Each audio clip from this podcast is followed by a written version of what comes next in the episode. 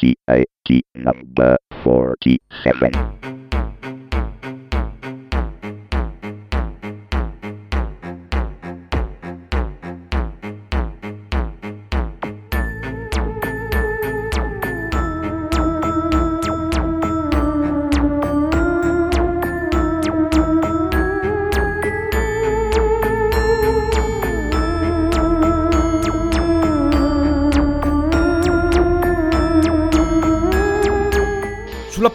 Numero 47 di Tecnica Arcana si parla di la chiusura del proxy labaia.net ci costringe per forza di cose a tornare a parlare della situazione dei media digitali e della pirateria in Italia. In Ubuntu non vige un regime di democrazia, quindi se stavate pensando di trasferirvi, eh, forse è meglio che ci ripensiate. Tantissime novità in arrivo nel mondo dei videogiochi, purtroppo tutte marchiate con il tag 3D. Ci sarà qualcosa di sostanzioso o vogliono solo farci perdere diottrie? Facciamoci due risate con i nomi più stupidi dell'industria dei videogiochi. E per finire spazio al vostro feedback nel quale parleremo ancora di Boxy e di Twitter. Tutto questo ascoltabile come volete voi, quando volete voi, ma fra pochissimo su Tecnica Arcana Telegrafica puntata numero 47.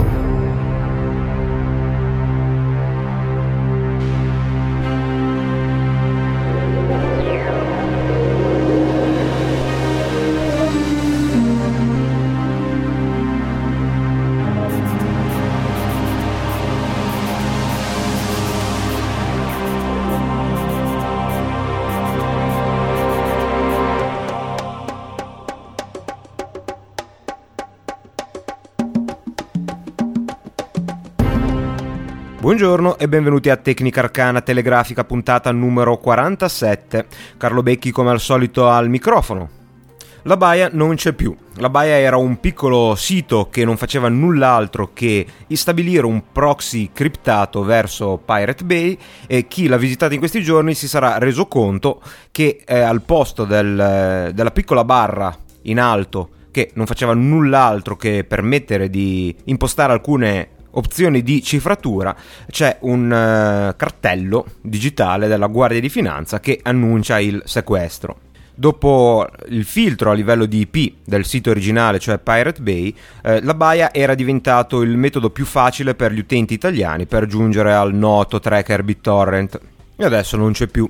Inutile dire che questa operazione serve praticamente a nulla, perché chi vuole accedere a questo sito sa che esistono tantissime altre possibilità, essenzialmente degli altri proxy, oppure siti di anonimizzazione, che poi di fatto sono altri proxy, o naturalmente anche eh, sistemi più complessi dal punto di vista architetturale come Tor, quali, per il quale esistono anche solo plugin per Firefox o versioni di Firefox Portable, cioè che possono essere semplicemente copiate e lanciate senza necessità di installazione. Ma questo non vuole essere naturalmente un'apologia alla pirateria e neppure vorrei battere molto il chiodo su pensieri che ci portano nell'estremo oriente dal punto di vista di impedimenti a raggiungere certi siti, pensieri che peraltro mi sono comunque venuti, non in questo caso, ma eh, si crea un precedente abbastanza pericoloso dal mio punto di vista. E purtroppo abbiamo la conferma che le risorse del nostro paese, ma naturalmente non solo del nostro, di tutto il mondo occidentale, vengono utilizzate più per una eh, assurda lotta che non potrà mai essere vinta rispetto a un uso molto più razionale e almeno a un tentativo di modificare le attuali leggi del copyright. Abbiamo da una parte le autorità che continuano questa guerra alla pirateria in termini meccanicistici, cioè continuando a eh, sabotare e a impedire l'accesso a determinati siti che forse vengono identificati come simboli, ma che di fatto non hanno alcun valore eh, dal punto di vista tecnico, nel senso che eh, chi vuole accedere a questi siti troverà presto il modo per scavalcare gli impedimenti e dall'altra parte abbiamo invece tutto il mondo digitale, persone che vivono e che sono nate nell'epoca digitale, compresi alcuni pionieri, che si battono nella speranza di vedere il meccanismo che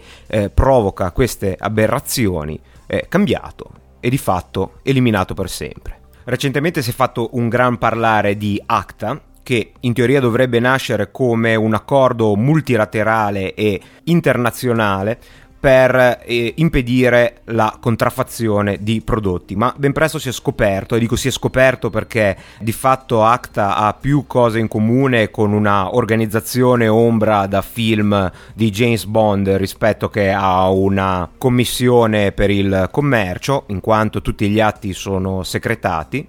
Dicevo, si è scoperto che non solo si tratterà di eh, impedire la diffusione di borsette taroccate provenienti dall'estremo oriente, ma eh, ci sarà anche una gran parte di questo accordo che riguarderà proprio il mondo di internet. Non mi dilungo perché probabilmente ne avete già sentito parlare, ma ACTA si rivela essere uno dei promulgatori di sistemi come i famosi three strike, cioè eh, l'arbitraria eliminazione di una persona dall'uso di internet, compresi i futuri provider, la creazione di una vera e propria lista degli invisibili eh, per il quale se il vostro nome è inserito in questa lista anche i futuri provider non potranno fornirvi accesso e questa operazione oltre a essere nuovamente abbastanza poco utile dal punto di vista tecnico è eh, quantomeno inquietante perché in un mondo in cui tutta la comunicazione è digitale corrisponde a qualcosa tipo cucire la bocca e le orecchie con il fil di ferro, cioè qualcosa di uscito veramente da un film di Clive Barker che pure può trasformarsi in una realtà. Bene, eh, di ACTA recentemente se ne è occupata finalmente l'Unione Europea che invece di eh, pensare ai browser eh, di internet per Windows, cosa della quale si sta già occupando la selezione naturale e il buon senso dei navigatori e degli utenti di questo sistema operativo, ha mostrato il pugno a questo accordo ehm, e in modo particolare alla segretezza e a queste politiche di three strikes in Europa, grazie anche al contributo del partito pirata svedese. Fortunatamente l'immagine del Parlamento europeo è eh, uscita piuttosto forte da questo atto e eh, sinceramente unendo eh, questi casi di blocchi di siti per il peer-to-peer a questa recente presa di posizione su ACTA ho pensato come sarebbe interessante che realtà come i vari partiti pirata che esistono in, un po' in tutto il mondo uscisse dalla fase del movimento di protesta. È naturale che un partito politico che ricordiamo dovrebbe occuparsi della gestione del governo di un paese in tutte le sue sfumature, eh, dovrebbe a mio avviso uscire da questa fase di eh, ricerca del voto di protesta, anzi dovrei dire più che di protesta, in questo caso è quasi di disperazione, perché il termine eh, partito pirata è chiaramente qualcosa che richiama una provocazione così come era l'intenzione originale di Pirate Bay, cosa che non viene sempre colta, ma è secondo me una sfumatura molto importante ed è anche il tempo di lasciarsi alle spalle le provocazioni e cominciare a costruire una solida piattaforma anche politica per la risoluzione definitiva del problema. Prima, se già non è troppo tardi, di incanalarsi in una sorta di anello di Moebius che ci porterà all'infinito a ripercorrere gli stessi passi, a compiere gli stessi errori e per chi fa podcast a parlare sempre delle stesse cose, cosa che io francamente sono stufo di fare, voi probabilmente stufi di ascoltare. Per ogni periodo c'è la scelta giusta da fare, senza dubbio questi movimenti più o meno spontanei sono stati il percorso perfetto per iniziare, ma credo dal mio punto di vista che ora sia giunto il momento di andare avanti. I tempi possono eh, quasi considerarsi maturi, qualche risultato, come vediamo, comincia a uscire, qualche risultato concreto che non sia solo la protesta e il portare queste tematiche sui giornali, ma risultati politici internazionali si stanno vedendo bene, costruiamo una piattaforma solida e andiamo avanti. E passiamo oltre. Giusto per la serie cose del quale voglio discutere veramente poco. Eh, Ubuntu non è una democrazia. Beh, qualcuno è sorpreso. Sì, può darsi che qualcuno si sia sorpreso, ma in realtà almeno dal punto di vista di chi parla, non c'era nulla da sorprendersi. Ubuntu non è una democrazia, secondo le parole di Mark Shuttleworth, il suo fondatore. Ubuntu infatti non è una democrazia perché non è una forma di governo. Ubuntu è il prodotto, vorrei mettere l'accento sulla parola prodotto, di una società privata chiamata Canonical Limited con sede a Londra. Recentemente ci sono state molte discussioni riguardo un cambio di interfaccia, essenzialmente lo spostamento dei pulsanti per chiudere, minimizzare o massimizzare una finestra da destra a sinistra, cambio che personalmente non eh, approvo così in prima istanza mh, mm, perché sono abituato da 20 anni a utilizzare i pulsanti in quella posizione ma sinceramente non mi preoccupa più di tanto. Questo cambio è avvenuto in eh, eh funzione di una ormai devo dire fantomatica perché sta promessa da ormai da talmente tanto tempo che è difficile definirla diversamente eh, rivoluzione dell'interfaccia grafica di Ubuntu che ri- voglio eh, per inciso ricordare è il sistema operativo con il quale sto registrando e registro solitamente Tecnica Arcana levatosi il coro di proteste, eh, Mark Shuttleworth in persona ha scritto alcune li- righe sul Launchpad, che è il sistema di comunicazione, bug, bug tracking e anche repository di eh, Ubuntu, dicendo che eh, Ubuntu non è una democrazia. Ubuntu è anche una comunità al quale eh, si chiede di partecipare eh, attraverso suggerimenti, bug tracking e immissione di codice, ma poi il suo cuore è in realtà meritocratico. Cioè, ci sono le persone che hanno dimostrato competenze in uno specifico settore a prendere le decisioni su quello specifico settore. Mark Shuttleworth in modo particolare dice abbiamo un team per il kernel che prende decisioni per il kernel. Non puoi prendere decisioni per il kernel a meno che non sei in quel team e così via. Su quel discorso si ribadisce il, la necessità di una guida forte al, a capo di un progetto importante come quello di un sistema operativo che ha grandi ambizioni, anche un bel po' di problemi dal mio punto di vista perché più volte ho ribadito su questo podcast che eh, l'attenzione principale di Ubuntu sembra essere focalizzata appunto, almeno dal punto di vista delle promesse e dell'attenzione che riceve dai media, eh, sugli aspetti estetici di interazione, mentre invece ci sarebbero alcuni punti che dovrebbero essere fissati prima nel eh, sottosistema, ciò che non si vede, per eh, andare avanti e veramente poi costruire una grande interfaccia, ma questa è solo un'impressione personale. Sono comunque conscio che apportò più gente verso Linux, eh, il cubo rotante e le finestre che prendono fuoco di Compix rispetto a tutte le ottimizzazioni che possono esserci nel kernel, ma questa presa di posizione di Mark Shuttleworth non solo mi fa eh, piacere, ma si ribadisce un eh, concetto che a me è molto chiaro, cioè comunque perseguire una, una strada forte, decisa, a volte anche imposta, ma con una visione molto eh, stabilita, molto determinata, perché semplicemente il mercato è troppo competitivo per perdere tempo in discussioni di questo tipo su elementi poi in questo caso francamente secondari. Anzi, vorrei finire con l'ultima riga che ha scritto eh, John Lambus di OMG Ubuntu, che in un post che vi lascerò su tecnicarcana.com che dice Ubuntu è così popolare perché è così un buon prodotto ed è così un buon prodotto perché mette le persone migliori nelle giuste posizioni e non c'è niente di cui vergognarsi in questa pratica. Amen. Andiamo avanti con un po' di materiale più leggero, più divertente. Siamo partiti un po' sul piede di guerra in questa puntata di Tecnica Arcana Telegrafica.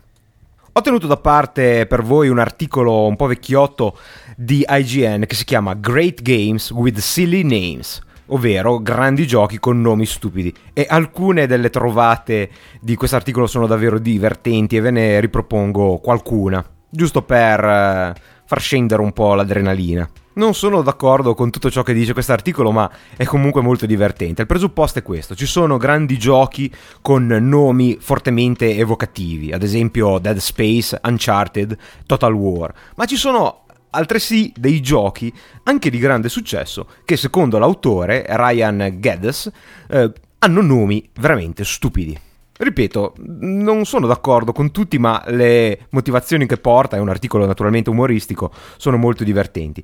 Partiamo con American McGee's Alice. Alice, eh, cioè Alice nel Paese delle Meraviglie, è un tema abbastanza attuale, visto il film della Disney, film peraltro piuttosto deludente, visto almeno dagli occhi di un appassionato sia di Tim Burton che di Johnny Depp eh, come il sottoscritto, mi aspettavo una cosa veramente molto più cupa e più gotica, mi aspettavo probabilmente qualcosa molto più simile ad American McGee Alice, che chi l'ha giocato sa iniziare con eh, una scena in cui Alice, se non ricordo male, è un gioco veramente vecchio, basato sul motore di Quake 2, ma è in una camera forse di un ospedale o di un manicomio, intenta tagliarsi le vene o addirittura forse con le vene già eh, tagliate, con le cicatrici sui polsi e si trova in, poi in questo mondo meraviglioso un tempo, ma che ormai è diventato un, un abominio steampunk dove i, le creature sono strani ibridi meccanici e biologici, insomma, tutta un'altra cosa rispetto al film della Disney che sembra proprio solo una reinterpretazione eh, per bambini con gli attori in carne ed ossa della favola di Lewis Carroll, del romanzo di Lewis Carroll. Cosa c'è di grande in questo gioco? Secondo l'autore, beh, il gioco, l'atmosfera era veramente eccezionale. Cosa c'è di, di stupido in questo gioco? Il nome.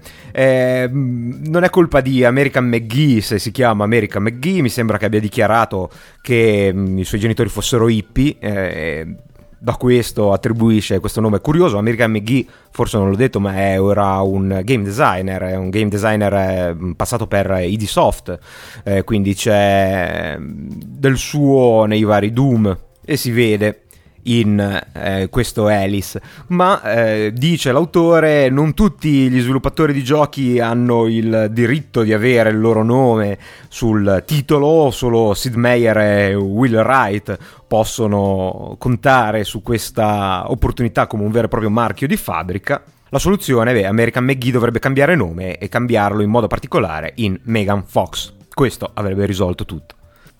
Come avrebbe dovuto chiamarsi? Secondo l'autore Dark Alice, nome che a me non piace assolutamente, come eh, si sarebbe probabilmente quasi chiamato American McGee's Alice, an American McGee Production, oppure Alice in American Land, oppure Epic Alice.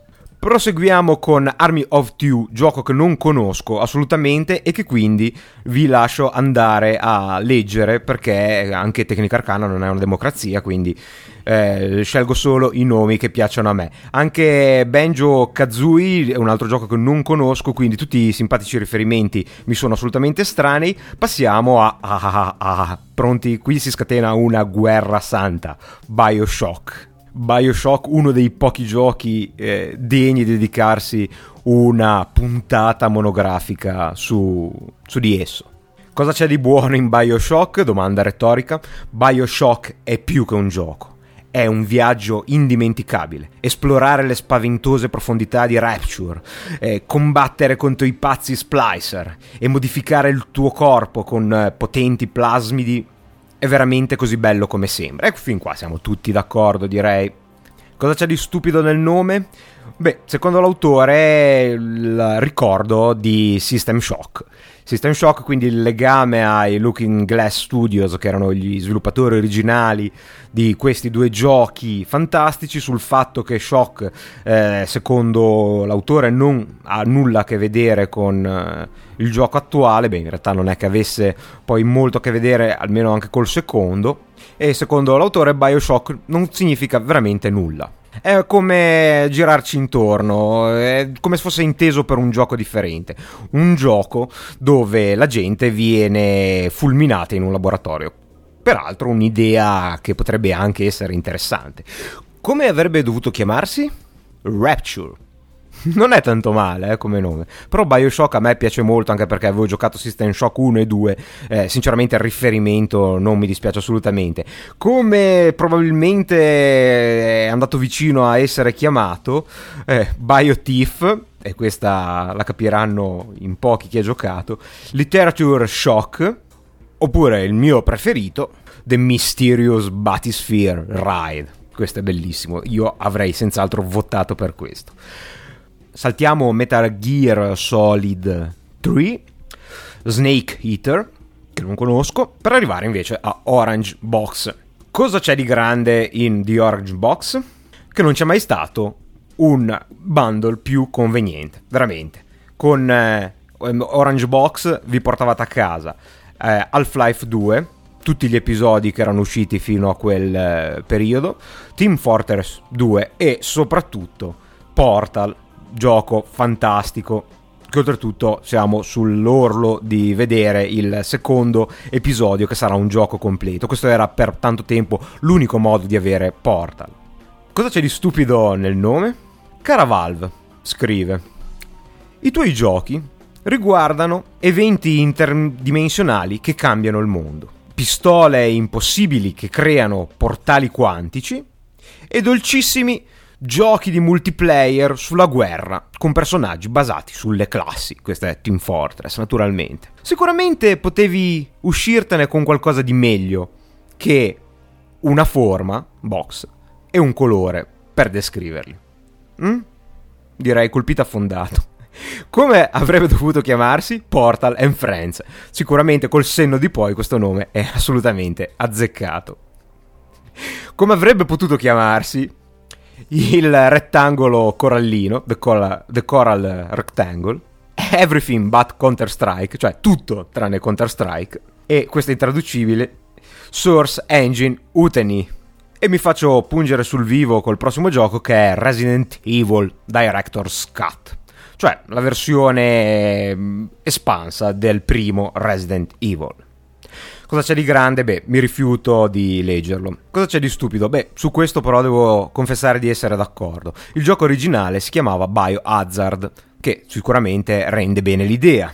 Questo nome non era possibile registrarlo negli Stati Uniti, allora hanno cambiato nome. È diventato Resident Evil. Cercate di ricordarvi un po' la situazione del primo gioco dentro Villa Spencer. Però dice: sì, va bene, ma ok, casa, questo gioco si eh, si svolge in una casa piena di cose cattive, ma non è che sia proprio maledetta, cioè è solo soverchiata dagli zombie.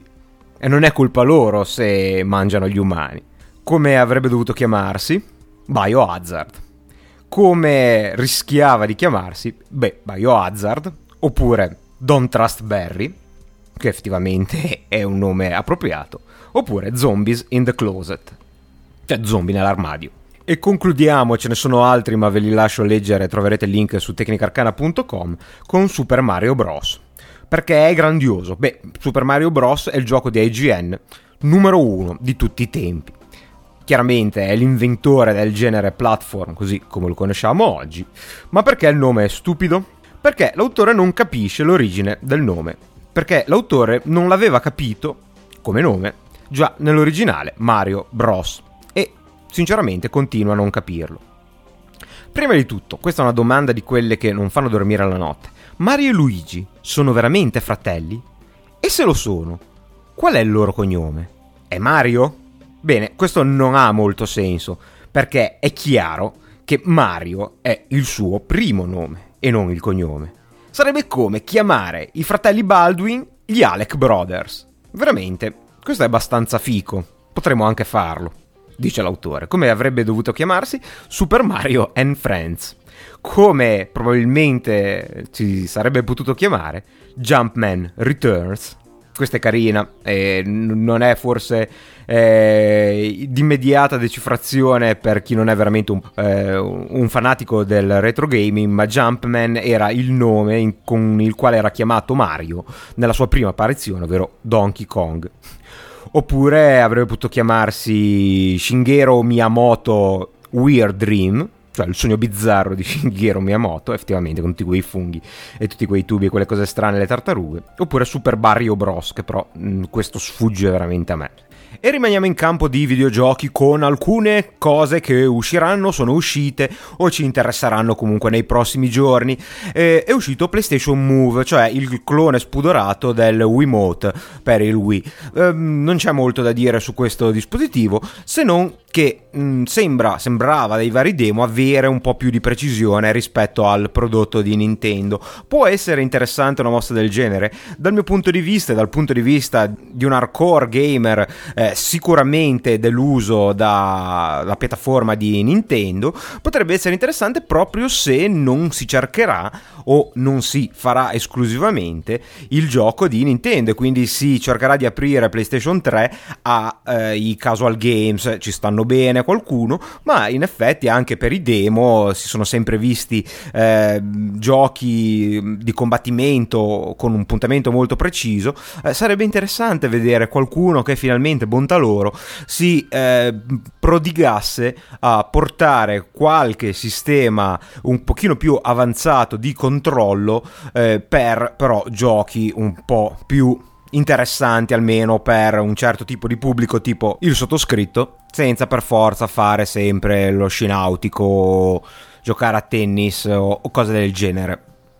In realtà e questo discorso vale naturalmente anche per il progetto Netal sono scettico sull'uso esclusivo di questi dispositivi che rischiano di essere poco più che un, un trucchetto e in realtà non portare nulla all'esperienza di gioco ma un uso moderato potrebbe portare sviluppi interessanti. Vedremo, sinceramente non è che mi ecciti molto il PlayStation Move, anche perché non ho una PlayStation e quindi c'è poco da essere citati. Sul fronte Xbox 360 c'è una importante novità che me la segnala Francesco e fra i tanti Franceschi che ascoltano Tecnica Arcana sto parlando proprio del Francesco ufficiale di Tecnica Arcana. Cosa sarebbe Tecnica Arcana senza di lui? In questo episodio in modo particolare non avrebbe questa news, cioè il 6 aprile ci sarà l'aggiornamento della dashboard ed è stata confermata la compatibilità con le periferiche USB. Questo è molto importante anche se sembra una cosa abbastanza semplice e poco significativa perché di fatto eh, permetterà agli utenti anche delle, Play, delle, Xbox 360 di livello base, cioè quelle arcade, eh, di poter usufruire dei meravigliosi contenuti presenti sul eh, live cioè la comunità online di Xbox, in particolar modo di demo e acquisto di giochi indipendenti, semi-indipendenti o titoli eh, pieni di eh, società di sviluppatori professionisti.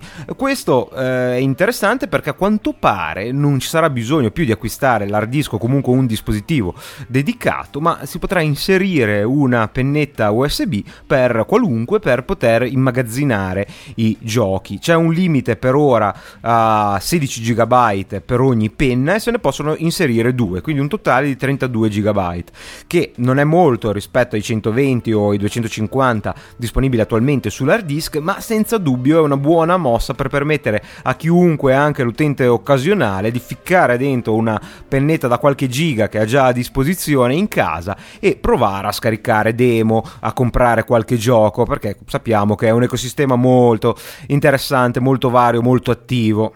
Mossa questa naturalmente commerciale perché è una, qualcosa che porta più gente a sfruttare le feature di Xbox Live, ma che è forse ehm, portata avanti con eh, un inizio di apertura, mm, diciamo nel modo giusto. Non è proprio ancora un'apertura totale, perché a quel punto lì si potrebbe eh, pensare, di, tanto per cominciare, di non avere limitazioni sulla dimensione, ma di ficcarci un qualunque hard disk estraibile e fare la felicità di chi vuole avere una biblioteca di giochi un po' più vasta. Però il fatto che non abbiano annunciato una memory card di Microsoft appositamente per lo scopo è già un buon, buon inizio. Possibile che ci mi ritroverò fra 5-6 anni a parlare su questo podcast di Microsoft come un'azienda veramente aperta? Beh, potrebbe anche succedere, chissà. Solo il tempo ce lo saprà dire. Ah, fra 5-6 anni, beh, no, mm, non è proprio possibile, al massimo fra due, quindi devono sbrigarsi prima del 2012. Vi ricordo l'appuntamento live il 21 dicembre 2012 che ci tengo particolarmente, eh, non mancate. Ma veniamo alla notizia che mi ha fatto venire veramente un coccolone quando l'ho letta, cioè che il nuovo Nintendo DS sarà in 3D e si chiamerà presumibilmente 3DS. Su Tecnica Arcana amiamo il 3D come tecnologia. Eh, l'episodio monografico sulla storia della stereoscopia è stato senza dubbio uno dei più scaricati e più apprezzati. Magari vi lascio un link così chi non l'ha ascoltato può andarselo a eh, risentire. Ma ci piace tanto la tecnologia fine a se stesso come cominciamo, e lo dico parlando al plurale e comprendendo l'entourage di Tecnica Arcana, cioè i miei amici, a um, non essere più così entusiasti neanche al cinema. Proprio Alice eh, una serata in cui eravamo tutti abbastanza stanchi, abbiamo deciso che il 3D sarebbe stato troppo e ci siamo andati a vedercelo in 2D e ce lo siamo veramente molto goduti, siamo usciti che non avevamo gli occhi fuori dalle orbite. Il 3D è un pericolo non da poco per i videogiocatori e anche per i fruitori di contenuti audio e video, naturalmente per la parte video perché potrebbe rileva- rivelarsi, anzi secondo me si rivelerà di nuovo uno stratagemma eh, puramente commerciale che poco ehm, porterà all'esperienza perché la tecnologia è comunque finta, ne abbiamo già parlato, è tecnologia di simulazione di una scena tridimensionale, stanca, stanca l'occhio e credo dopo un po' stancherà anche proprio le persone di eh, dover inseguire l'ultima moda imposta dagli studios e dai produttori di dispositivi e dal mio punto di vista non ha un grande futuro, è una nuovamente di quelle cose che eh, non fa male avere, nel senso non è male ogni tanto farsi una partita a un gioco tridimensionale, ma da qui a pensare che tutto debba essere tridimensionale, francamente apre porte a scenari apocalittici che non mi piacciono assolutamente. Quindi quando ho letto il Nintendo DS, una delle mie console preferite, sarà in 3D, ho avuto un microinfarto eh, del nuovo DS si sapeva tutto e il contrario di tutto. Una delle notizie eh, che è confermato che avrà un accelerometro che sarà probabilmente molto molto sensibile. Ricordiamo, Nintendo col DS ha creato i giochi tattili, non è un'invenzione di Apple come chi eh, non ha mai to- tenuto in mano un DS può immaginare e, e lo ha fatto in maniera perfetta, nel senso che c'è stato un giusto mix fra elementi tattili e elementi di gameplay eh, tradizionali in modo da non stravolgere, da non fare come è stato proprio secondo me lui, cioè una forzatura, ma una cosa che si fondeva bene, che faceva proprio parte del tessuto del gioco. E quindi eh, meriterebbe un po' di fiducia, cosa che io non ho dato assolutamente quando ho letto questa notizia. Si sapeva inoltre che oltre all'accelerometro, quindi a portare questa interazione a un livello superiore, eh, ehm, forse sarebbe stato basato su Tegra, cioè il processore video, il sistema una chip di Nvidia, cosa che ha molto senso, avrebbe molto senso dal punto di vista di Nintendo perché l'hardware non è mai stato eh, particolarmente eh, ricercato negli ultimi tempi, quindi una soluzione già esistente eh, adatta a abbassare i costi eh, mi aveva fatto pensare a una ripetizione di ciò che è stato col Nintendo Wii cioè eh, prendere l'hardware del GameCube ficcarlo in una confezione un po' più appariscente attaccarci il controller ehm, nuovo di nuova concezione e vendere tantissimo sempre in attivo cioè senza perdere come fanno invece tradizionalmente i produttori di console di videogiochi come fa hanno fatto Microsoft e ehm, Sony. Però le ultime notizie riguardanti il kit di sviluppo eh, fanno propendere per qualcosa di diverso, cioè si dice che dall'analisi di questo kit di sviluppo si evince che la struttura del prossimo DS sarà molto simile a quella del GameCube e quindi eh, di conseguenza sarà eh, molto simile a quella del Wii. Questo vorrebbe dire che ehm, c'è un'implementazione o comunque una compatibilità dell'hardware del GameCube che andrebbe benissimo peraltro per una console portatile all'interno del eh, nuovo DS. Anche questa è una cosa che ha il suo senso perché eh, potrebbe far pensare a un processo che uniforma lo sviluppo dei giochi sulle console eh, Nintendo, finora piuttosto diverso, sulla falsariga di ciò che succede in casa Microsoft e quindi su XNA che diventa un po' il collante fra tutte le piattaforme di gaming presenti e future, tanto che i giochi per il famigerato, aspettate, aspettate, me lo ricordo, me lo ricordo, si chiama Windows Phone 7 Series, sì, sì, sì, ce l'ho fatta. E mh, mm, sarà proprio basato su XNA, cioè qualcosa che già esiste, che già i, pro- i, programmatori conoscono, e quindi non ha senso di reinventare la ruota un'altra volta. Ma veniamo al tasto dolente, il 3D.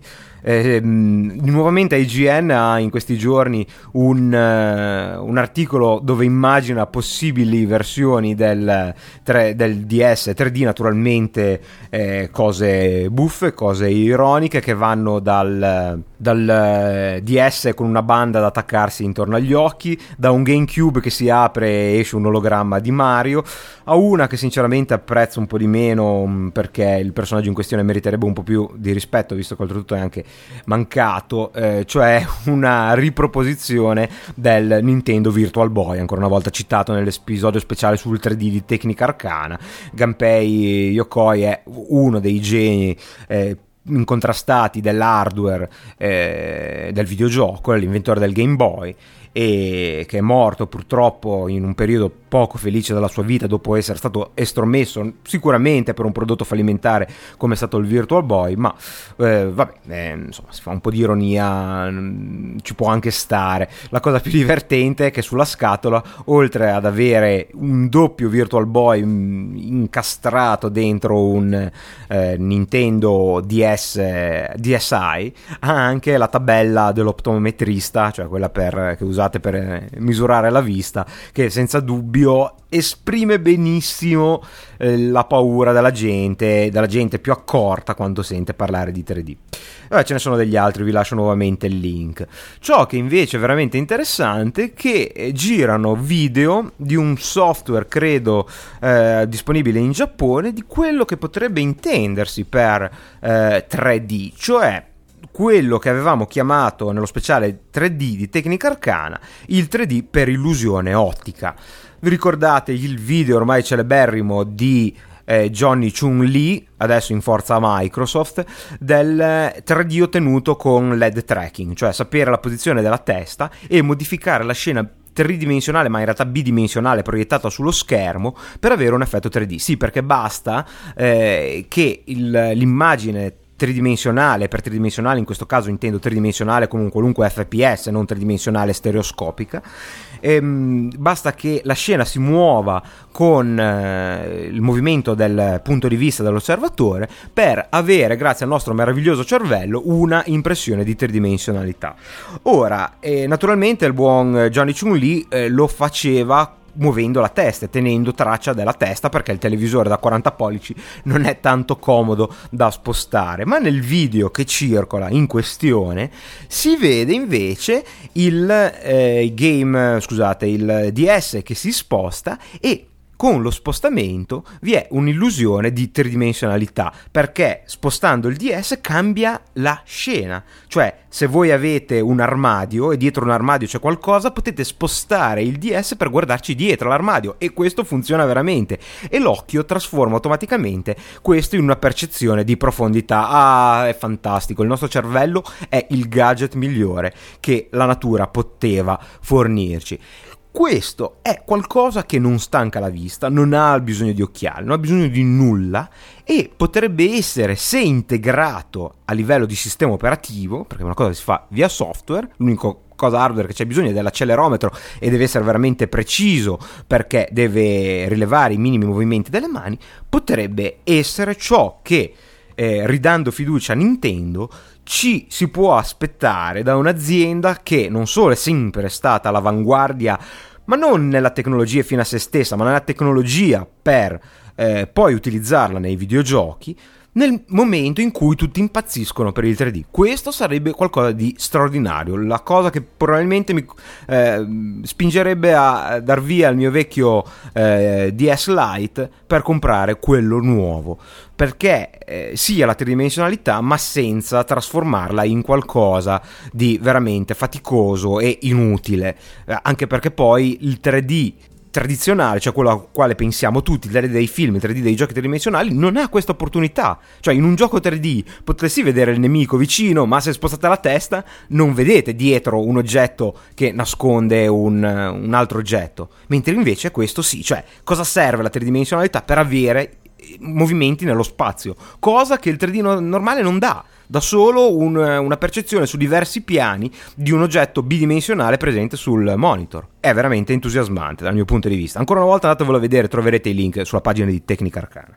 Per inciso, eh, LED tracking è possibilissimo anche col progetto Netal. Anzi, se vi ricordate, quando Johnny Chun Lee era passato in forza a Microsoft, era la prima cosa che avevo detto. Magari è il modo intelligente per, di Microsoft per entrare nel base del 3D in maniera un po' alternativa. Quindi io continuo a sperare che piuttosto che scalmanarmi davanti a una televisione, il, eh, questi nuovi sistemi di input come il progetto Netal, che senz'altro ne ha le possibilità, siano utilizzate per cose più intelligenti come speriamo eh, faccia Nintendo e speriamo faccia Microsoft.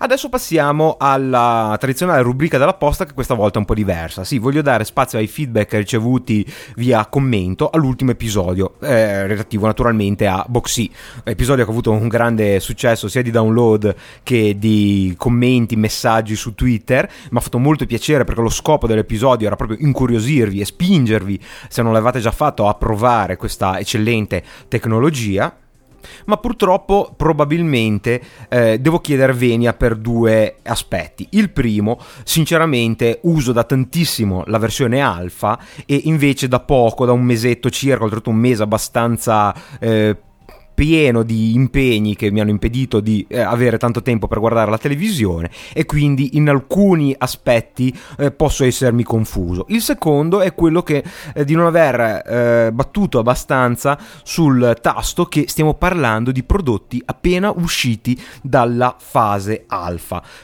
e arrivati da poco tempo in beta. Quindi cosa significa tutto ciò in soldoni? Che alcune delle feature che eh, vi ho elencato non sono temporaneamente disponibili. E questo non vuol dire che siano sparite. C'erano e ci sono nella fase alfa e alcune non sono ancora arrivate nella fase beta, purtroppo mi devo scusare, ma non vi preoccupate, questa è una cosa che chi usa Boxy da tanto tempo come, eh, come me ha già visto, nel senso che quando è uscito Boxy c'erano naturalmente i primi plugin che però erano o instabili o non funzionavano bene o cambiava il provider e la politica di Boxy è di rimuoverli finché non esce una versione successiva. Quindi sta succedendo in questo periodo, se vedete i commenti, che eh, feature che magari io ho installato il mese scorso, in questo momento per le persone che stanno provando Boxy adesso non sono più disponibili. Ma non vuol dire che non ci siano, vuol dire semplicemente, questo lo potete guardare cercando sui forum di supporto, la, mm, la, la feature, la caratteristica che vi serviva, non so, eh, il canale di tweet, il canale per i feed RSS, troverete senz'altro la la spiegazione.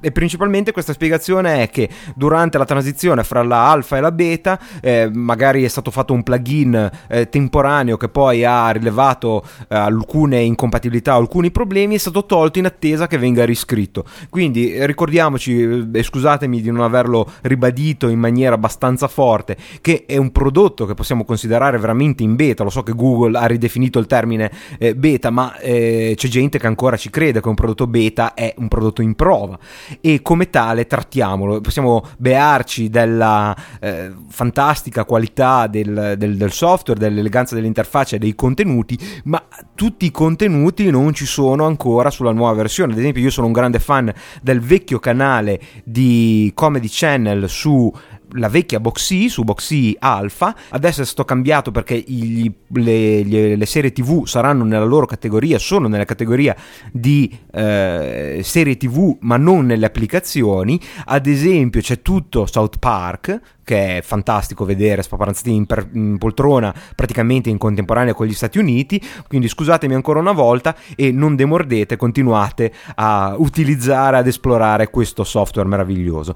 La seconda cosa di cui vi volevo parlare, che ha sempre a che fare con il feedback degli ascoltatori, al quale tradizionalmente è legata la rubrica della posta, è Twitter, perché mi è capitato di vedere un po' di ascoltatori spaesati su Twitter, a volte seguono solo un paio di persone, persone non twitterano e sembrano un po' fuori dal contesto invece estremamente sociale che è Twitter. Prima di tutto è un uso anche questo assolutamente eh, lecito del mezzo se è voluto. Se invece c'è solo un po' di eh, smarrimento per una piattaforma comunque relativamente nuova, ecco alcuni consigli.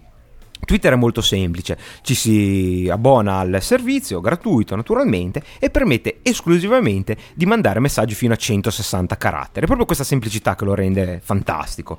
Questi caratteri possono essere inviati o da web oppure, molto meglio, attraverso una delle tantissime applicazioni disponibili per tutti i sistemi operativi, compresi Haiku e, e compreso i linguaggi di programmazione meno diffusi come eh, R, della quale abbiamo parlato.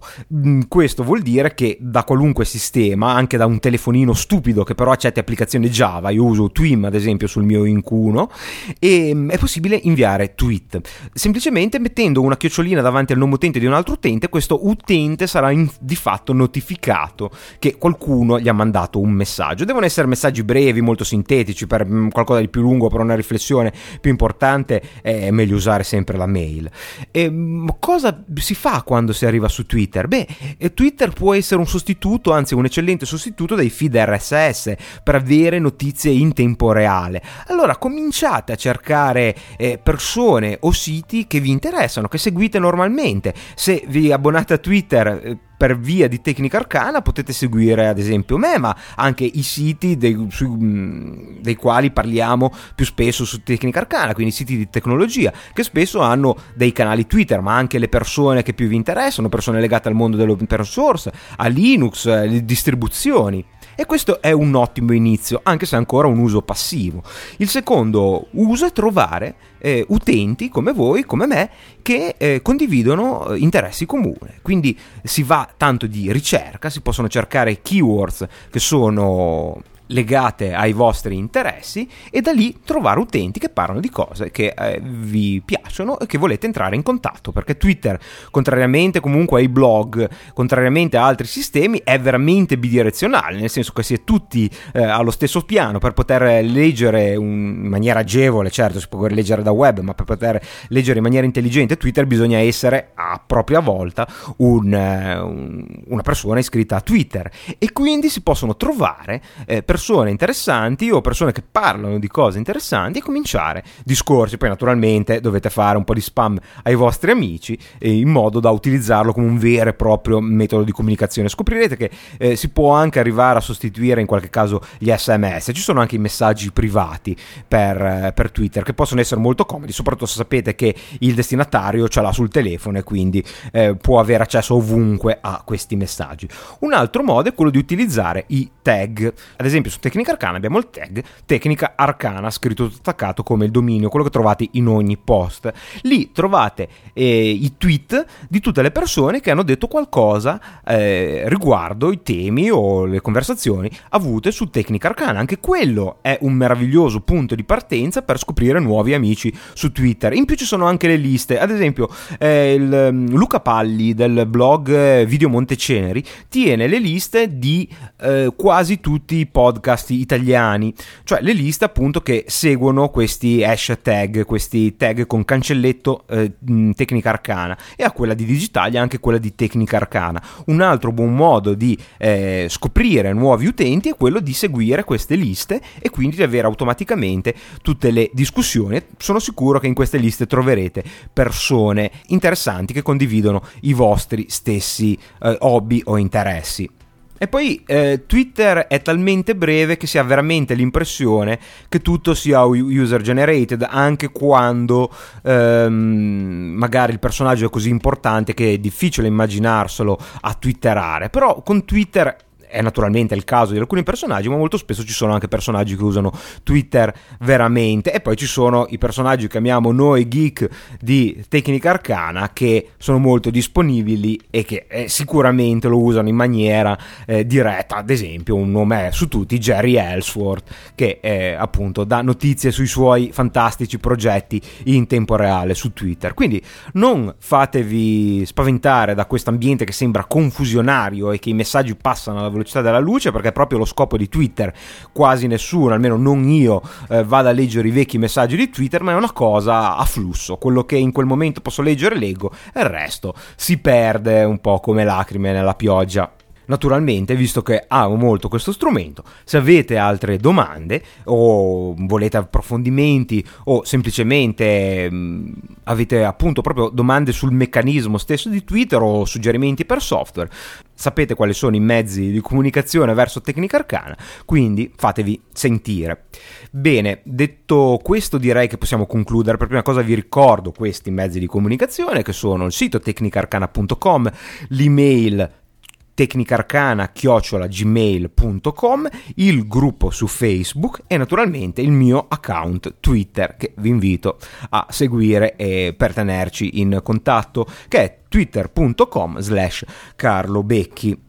È un periodo particolarmente attivo per questo podcast, come forse avete immaginato. A proposito, se usate iTunes con le impostazioni di default eh, e siete abituati ai ritmi di tecnica arcana, eh, controllate di non aver perso nessun episodio perché siamo usciti con cadenza eh, settimanale, ma ehm, lo sarà ancora perché ho, mm, come detto, cercato di organizzarmi un po' meglio per eh, portarvi sempre episodi più interessanti e più approfonditi possibili ma adesso Tecnica Arcana va un po' in vacanza per eh, le vacanze di Pasqua e quindi ne approfitto anche di quest'ultimo eh, episodio, di quest'ultima puntata prima delle feste per farvi i miei migliori auguri a voi e alle vostre famiglie e per darci appuntamento ad aprile con nuovi fantastici viaggi nel mondo della tecnologia come al solito in stile TA. Da Carlo un saluto e un risentirci alla prossima puntata. Arrivederci e buone vacanze.